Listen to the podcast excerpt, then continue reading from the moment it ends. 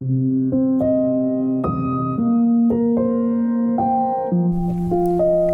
guys. You're listening to the third and last French episode of Spacing Radio's The Future Fix, the podcast Face au futur, des solutions pour les communautés au Canada, d'une côte à l'autre, focuses on data and tech issues in Quebec and French Canada. I'm your host, Katia Gaïd. On this episode, we'll be thinking of how smart cities can ensure its citizens stay healthy, and we'll be taking a look at smart health initiatives. Glenn will be back next time. And now, here's the episode. Vous écoutez Face au futur, des solutions pour les communautés au Canada, d'une côte à l'autre, le pendant francophone du podcast The Future Fix.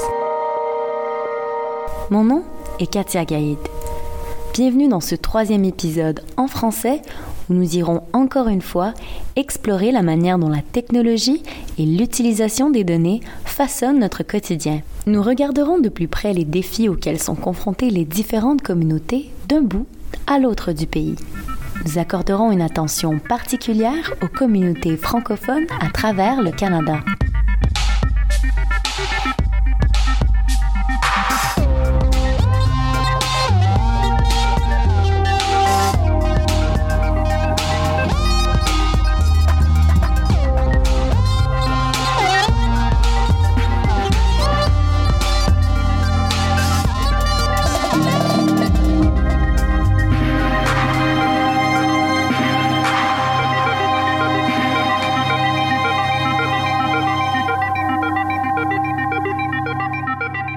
On a poussé notre exploration du monde du virtuel et de l'instantanéité à tel point qu'on croirait presque être à deux pas d'accéder aux sociétés futuristes de nos imaginaires, où dans les villes, tout serait automatisé, où l'hologramme deviendrait un outil de communication standard. Pourtant, à face au futur, on sait maintenant que les villes intelligentes, c'est bien plus que des robots ou de l'intelligence artificielle. Au contraire, plutôt que de remplacer l'être humain, les villes intelligentes tentent à être plus connectées et plus sécurisées, dans le but ultime d'améliorer la qualité de vie des populations. Les villes intelligentes s'adressent à des besoins directs et fondamentaux, à des enjeux très concrets, tels que la mobilité, l'accès à l'éducation, et aussi à la santé. Je vous apprendrai rien, ça fait quelques années déjà que le numérique a été mis au service de la médecine, qu'on travaille dans les laboratoires avec des installations à la fine pointe de la technologie. Mais à l'heure où on se parle, quel est le futur de la santé? Parce qu'on réfléchit aujourd'hui à la santé d'une manière plus large. On parle de bien-être, de santé mentale, d'environnement sain, de sécurité. Des exemples d'initiatives de santé intelligente sont de plus en plus intégrés dans notre vie quotidienne.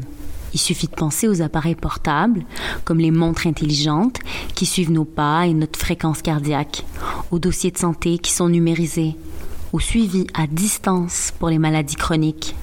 Plusieurs villes d'Europe se sont investies dans des projets urbains intelligents prenant en compte la santé. En France, par exemple, il existe des applications qui informent en temps réel de la qualité de l'air pour permettre aux citoyens de choisir l'itinéraire le moins exposé à la pollution. Et au Canada aussi, des municipalités mettent sur place des projets pour l'avenir de la santé. La ville de Côte-Saint-Luc, située à l'ouest de l'île de Montréal, s'est rendue en finale du défi des villes intelligentes d'Infrastructure Canada avec l'initiative Village. Le but de cette initiative est de permettre aux aînés, surtout ceux qui vivent seuls, d'assurer leur sécurité et de leur donner accès à une plus grande autonomie chez eux. L'idée était d'utiliser le concept de maison intelligente où sont intégrés des détecteurs et des capteurs à usage multiple pour que dans le confort de leur foyer, les personnes âgées puissent interagir avec l'extérieur en cas de besoin, mais sans être obligées de faire appel à un aidant naturel par exemple ou à une tierce personne. Pour en savoir plus, nous avons parlé à Dida Bercou, la conseillère municipale de Côte-Saint-Luc. Elle a participé à l'élaboration de ce projet, finaliste du défi. Bonjour Dida Bercou et bienvenue à Face au futur. Bonjour. Oui, merci de nous avoir joints. Juste avant de poursuivre, pouvez-vous introduire la ville de Côte-Saint-Luc à nos auditeurs qui sont aux quatre coins du pays? Oui, alors, euh, comme vous, vous l'avez dit, je suis conseillère municipale depuis 1990. C'est euh, la ville de Côte-Saint-Luc que j'ai commencé ma carrière politique. Et c'est une petite ville euh, quasi banlieue, si vous voulez, sur l'île de Montréal, euh, développée surtout euh, bah, avec le résidentiel dans les années 50 après-guerre. C'est une ville qui a maintenant une population de 34 000 personnes et la population vieillit et nous avons euh, déjà une population de plus que 30% de personnes âgées au-dessus de 65 ans et donc avec plusieurs ethnies, une ville bilingue, euh, anglophone et francophone. Et euh, on a c'est une ville de famille. D'accord, donc comme vous, vous venez de dire, euh, c'est une population vieillissante et justement on sait on, on sait ici que vous avez cherché à aider les personnes euh, les, les aînés Oui. dans le cadre de votre projet présenté à Défi des villes intelligentes. Est-ce que vous pouvez nous expliquer davantage en quoi consistait la proposition et d'où est venue l'idée de répondre à cette demande? Alors, euh, 2017, euh, vous savez qu'Infrastructure Canada le programme euh, Défi des villes intelligentes.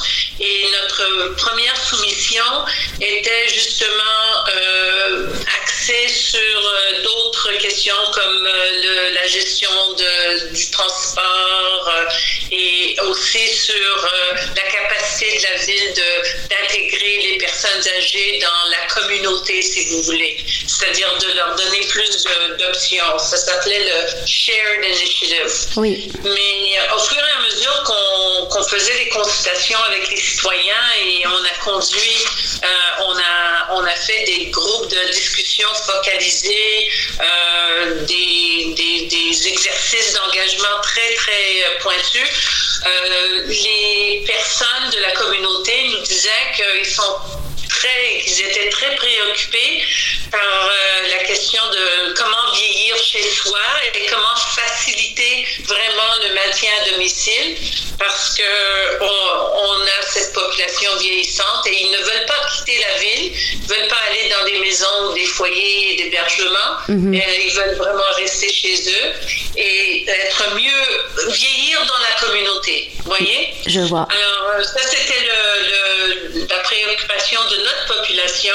Et donc, on, on a regardé ça et on, s'est posé la question comment répondre à cette question euh, avec euh, des technologies intelligentes et en utilisant l'approche euh, de, de ville intelligente. Justement, quel rôle a joué la technologie et l'approche intelligente dans votre projet? En fait, ce que, ce que nous avons euh, pensé que la façon qu'on a réfléchi le, projet, c'est vraiment de faire une, infrastructure technologique, mais entourée d'une infrastructure humaine. C'est-à-dire que nous voulions faire un sort de lab- laboratoire, euh, on appelle ça Living Lab, avec les personnes au milieu, les personnes qu'on dessert au milieu, connectées à leurs voisins, aux services de premiers répondants, aux proches aidants, aux bénévoles de notre communauté euh, et euh, aux autres acteurs des services sociaux et communautaires qui sont là pour les aider, mais qui ne sont pas toujours, euh, si vous voulez, disponibles au moment où la personne en a besoin. Oui. Alors, avec ce système d'alerte, et je répète, c'est pas des alarmes, mais c'est des alertes, on peut euh, justement euh, interagir, euh, interagir avec le- les personnes qui ont, qui ont des besoins et leur, euh, permettre de, réussir euh, leur objectif, de, de rester chez eux en sécurité. Qu'est-ce qu'on doit prendre en compte en particulier quand on veut intégrer les données et la technologie dans la vie d'une population traditionnellement marginalisée et plus vulnérable, comme c'est le cas pour les aînés? Ah oui, c'est la question de confidentialité des données. Euh, est-ce que c'est ça c'était un point très important parce que nous voulions effectivement donner une certaine euh, sécurité par rapport euh, aux informations personnelles et on a fait tout un travail par rapport à ça. Et je pense que c'est possible parce que les, les personnes âgées ils sont ouverts à la technologie. Ils sont définitivement ouverts, beaucoup plus ouverts qu'on le pense. Mhm. Et ils sont, prêts, ils sont prêts à partager leurs informations dans la mesure où ils savent que ça va être traité de façon euh, respectueuse et confidentielle. Alors, euh, c'est un aspect qui est très important pour nous et euh, on, on, a réussi à monter un protocole qui va respecter leur, leur information personnelle. Et Madame Bercou, avant de terminer, comment on envisage l'avenir en matière de santé intelligente à Côte-Saint-Luc? Par rapport à l'avenir, puisqu'on n'a pas gagné le et c'était le, budget de notre projet parce que euh, le défi des villes intelligentes nous a demandé de monter un projet qui pourrait euh, euh, aller jusqu'à 10 millions. Effectivement, comme on n'a pas eu ce, ce budget, maintenant on s'est associé avec tous nos partenaires importants, c'est-à-dire l'école de médecine de l'Université de Montréal. On a une, un partenaire dans la, la faculté de réadaptation, une chercheuse qui a fait beaucoup, beaucoup de recherches sur le soutien euh, des personnes euh, à domicile par la technologie. On travaille aussi avec un groupe qui s'appelle Laboratoire Domus de l'Université de Sherbrooke, qui développe euh, des habitats intelligents pour faciliter le maintien à domicile. On s'est associé aussi avec le Centre de services social, le, plus grand centre de services social du Centre intégré universitaire de, de l'île de Montréal. Et euh, si je peux juste vous, vous dire que leur intérêt euh, est très, très, très soutenu parce qu'ils nous ont dit euh, qu'eux, ils veulent se lancer dans la santé digitale, si on peut appeler ça comme ça, et ils disent que le Village Initiative euh, va permettre une collaboration entre les villes intelligentes et les fournisseurs de soins de santé qui nous permettrait de fournir de meilleurs soins à domicile et d'améliorer les résultats tout au long du continuum de soins. Euh, c'est un concept en santé qui est très important, c'est-à-dire que euh, c'est pas juste à l'hôpital qu'il faut offrir les soins, mais ça prend un continuum jusqu'à la maison et euh, faut harmoniser justement euh, toutes ces, ces, technologies afin de, de, pouvoir continuer à offrir aux patients le, le suivi nécessaire lorsqu'ils euh, -hmm. terminent leur séjour à l'hôpital.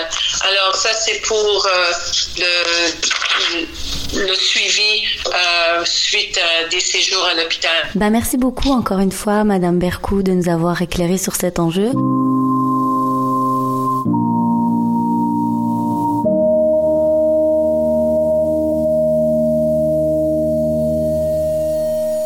Grâce au projet Village, proposé par la ville de Côte-Saint-Luc, on s'imagine un peu mieux à quoi on fait référence quand on parle d'initiatives de santé intelligente.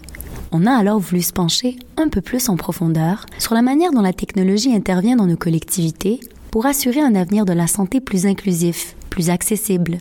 Nous avons pu en discuter avec Jonathan Ville. Il a occupé plusieurs fonctions au niveau municipal et provincial dans les domaines de la santé et de l'innovation. Il est ce qu'on appelle un Chief Design Officer ou encore un directeur de l'innovation pour le département de la santé et du bien-être de Nouvelle-Écosse. Jonathan Veal privilégie dans son travail une approche rassembleuse et participative où la technologie numérique est de mise, évidemment, mais toujours axée sur l'être humain et la collectivité. Bonjour Jonathan et bienvenue à Face au futur. Hello, how are you, Katia? Lorsque nous évoquons l'usage des données et des technologies pour relever les défis en santé communautaire, quelle est l'importance des données exactement?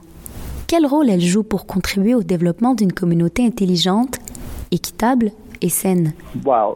Jonathan s'est particulièrement intéressé au concept de données ouvertes. Ce sont les données que l'on connaît, mais qui sont rendues totalement publiques et accessibles. Selon lui, c'est un outil essentiel pour contribuer au développement de nos collectivités, parce qu'elles permettent à la fois d'organiser de façon plus précise, de faire des suivis de points dans les études, mais les données ouvertes permettent aussi d'intégrer les perceptions des populations. C'est d'ailleurs la clé de son travail. Jonathan disait que les données ouvertes sont une excellente manière de donner de l'empowerment aux populations. Bref, pour aider une population, encore faut-il lui donner accès à l'information qu'on récolte sur tous les domaines, que ce soit de l'économie, du social et bien entendu de la santé. Je me demande comment les données peuvent permettre des approches innovantes. Ou en fait, comment ces approches peuvent-elles changer le visage des soins de santé dans les communautés canadiennes pour les rendre plus inclusives et accessibles? Well, I sort of I guess before I answer that question, I, I'd say you have to think about um, pour répondre à cette question, Jonathan suggère de s'imaginer un triangle où chaque coin représenterait des aptitudes. Dans le premier coin du triangle, on retrouve donc les données ouvertes, la gestion intelligente, tous ces outils et principes qui permettent d'intégrer et d'engager la communauté. En quelque sorte, comment, par quels moyens résoudre les problèmes soulevés? Les outils technologiques servent donc à analyser les besoins et à les organiser. Things like co-design, design thinking, systems-oriented design. These are all capabilities of how we can solve problems. Le deuxième coin um, représenterait les objectifs. L'inclusion et l'accessibilité, comme l'explique Jonathan, sont des priorités pour plusieurs systèmes de santé publique au travers le monde. Alors, il faut bien les identifier pour adapter ensuite l'outil technologique en conséquence. Are important priorities for uh, Et dans la troisième partie du triangle, on pense surtout au pouvoir social ou politique qui servira à mettre en place des services de santé accessibles, celui, le pouvoir qui mettra ça en application. And also build up and expand those capabilities to achieve things like inclusivity, Avez-vous des exemples spécifiques tirés de votre expérience d'une communauté avec laquelle vous avez travaillé ou que vous connaissez? One of the most exciting examples that I'm familiar with and that I've worked with, uh, it was previously when I was with the city of Calgary. Jonathan explique que la ville de Calgary détient énormément de données ouvertes. Il raconte qu'au moment où il y travaillait, la ville cherchait à développer une manière de partager toutes ces données auprès de différents groupes de la population et surtout de leur permettre de les comprendre pour en faire une bonne utilisation. C'est suite à ça que la ville de Calgary a mis en place le Civic Innovation YYC, lancé par Jonathan lui-même. L'idée était de faire un appel à tous pour engager la participation citoyenne en demandant à la population d'imaginer une ville meilleure ou en leur demandant qu'est-ce qui devrait être fait pour leur donner accès à un meilleur quotidien. Ils ont utilisé les technologies numériques pour établir un système de collecte d'informations où étaient recueillies et répertoriées les propositions de quelques milliers d'habitants. Grâce à ce même système, il a été possible ensuite de faire ressortir les idées les plus récurrentes et les classifier en thèmes pour ensuite tenter de trouver des solutions ou des manières de matérialiser ces idées. D'après Jonathan, c'est la meilleure façon de faire un usage intelligent des technologies numériques, comme une sorte de facilitateur qui rend possible la participation citoyenne.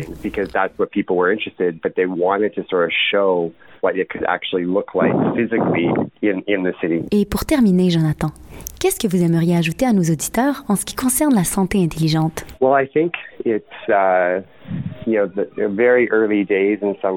C'est vrai qu'on est encore au tout début des initiatives en santé intelligente. Jonathan admet que la technologie, à ce niveau, s'est rendue plus loin que la plupart de nos organisations et institutions. Il insiste sur le fait qu'il faut continuer à expérimenter les technologies pour en faire profiter la collectivité, pour atteindre les objectifs sociaux en matière de santé et d'inclusivité en intégrant les communautés dès le début du processus.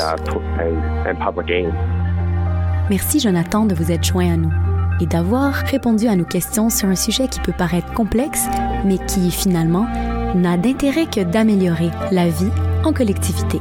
Thank you, and uh, I'm excited to uh, follow your podcast. Vous l'aurez compris, les initiatives de santé intelligente dépassent l'intégration de la technologie et des données. En fait, elles ont à la fois le potentiel de connecter, d'autonomiser et d'aider la santé de la collectivité, mais elles ont aussi la particularité d'améliorer continuellement l'environnement physique et social. Et bien que l'avenir de la santé soit peut-être intelligent, il n'est pas pour autant moins centré sur le bien-être des personnes. Ce sont les questions d'inclusion, d'accessibilité, d'équité qui devront toujours être au cœur de la communauté, comme elles sont au cœur du concept même de ville intelligente.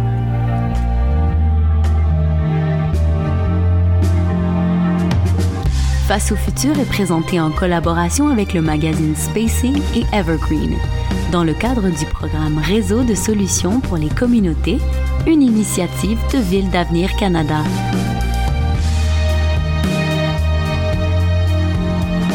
Cet épisode a été réalisé dans l'espace de coworking La Halte 24-7 sur le plateau Mont-Royal. Merci à Neil Hinchley pour la trame sonore, à André Goulet de Montréal et à Carly Livingstone de Toronto pour la production. Ne manquez pas le prochain épisode de The Future Fix, animé par Glenn Bowerman. Ici votre animatrice Katia Gaïd, et merci d'avoir été présent au courant des dernières semaines.